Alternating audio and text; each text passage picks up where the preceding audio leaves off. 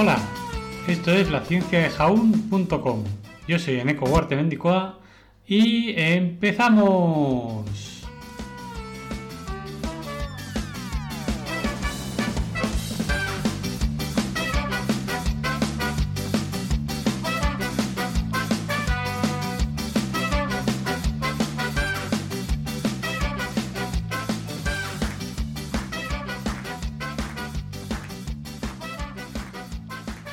Buenos días periodistas y los periodistas también. Y es que tal día como hoy, 28 de noviembre de 1814, en Londres el periódico The Times se convierte en el primero del mundo en imprimirse con una máquina de vapor.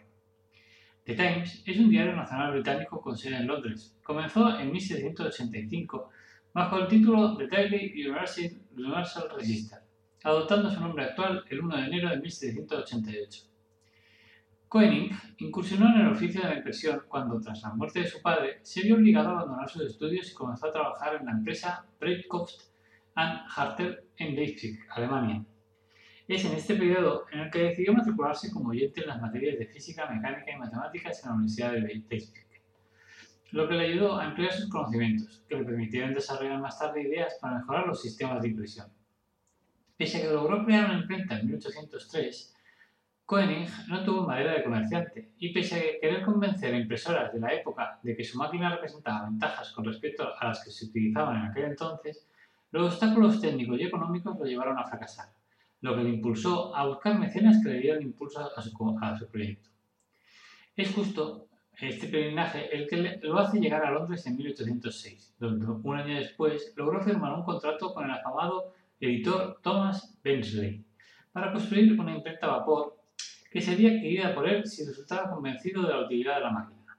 Sin embargo, la elevada inversión que significaba su desarrollo le obligó a buscar nuevos inversionistas, por lo que en 1809 signó un convenio con Richard Taylor y George Woodfall, época en la cual conoce a Gauber, con quien entabló amistad y que se convertiría en director de su, en director de su taller. Pero fue hasta 1811 cuando, tras registrar varias patentes, este último logró presentar su imprenta a Fred Perry, propietario del Morning Chronicle, y John Walter II, dueño del Times. El primero desestimó las ventajas del invento, mientras que el segundo auguraba un futuro prometedor, ya que permitía imprimir ambas caras de papel con mayor velocidad, al incorporar un cilindro giratorio en vez de una placa metálica. Tras encargarle la fabricación de dos máquinas en 1812, fue hasta el 28 de noviembre de 1814 cuando se logró tirar el diario gracias a la imprenta de vapor. Contento por el resultado, Walter dedicó una larga editorial para informarlo a sus empleados y lectores, además de explicar la importancia industrial y social de esta invención, lo que le da a partir de ese momento una gran influencia. Debido a que el tiraje del rotativo se incrementó de manera significativa, al pasar de 240 a 1100 páginas por hora y extender la hora de cierre para la recepción de noticias. Como curiosidad final, comentar que Koenig dejó un gran legado que perdura hasta nuestros días, tanto es así que la empresa Koenig Bauer Group, Grupo KBA sigue siendo uno de los principales fabricantes de máquinas de impresión a escala mundial.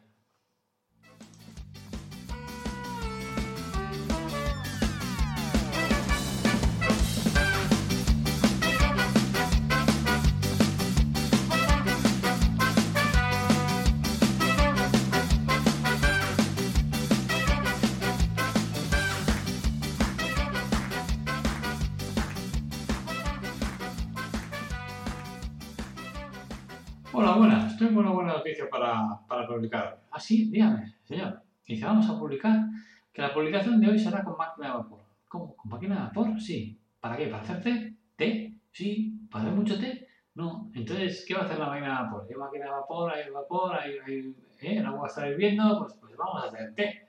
Pues no, imprimirá. ¿Qué imprimirá? El té. ¿Pero qué pesado está usted con el té? Dice, que son las 5. Pues va. Pues entonces sí, es verdad, es la hora del té. Muy bien, muy bien. Pues vamos a tomar el té. Nada, que tengáis un buen día a todos y todas. Un beso. Chao.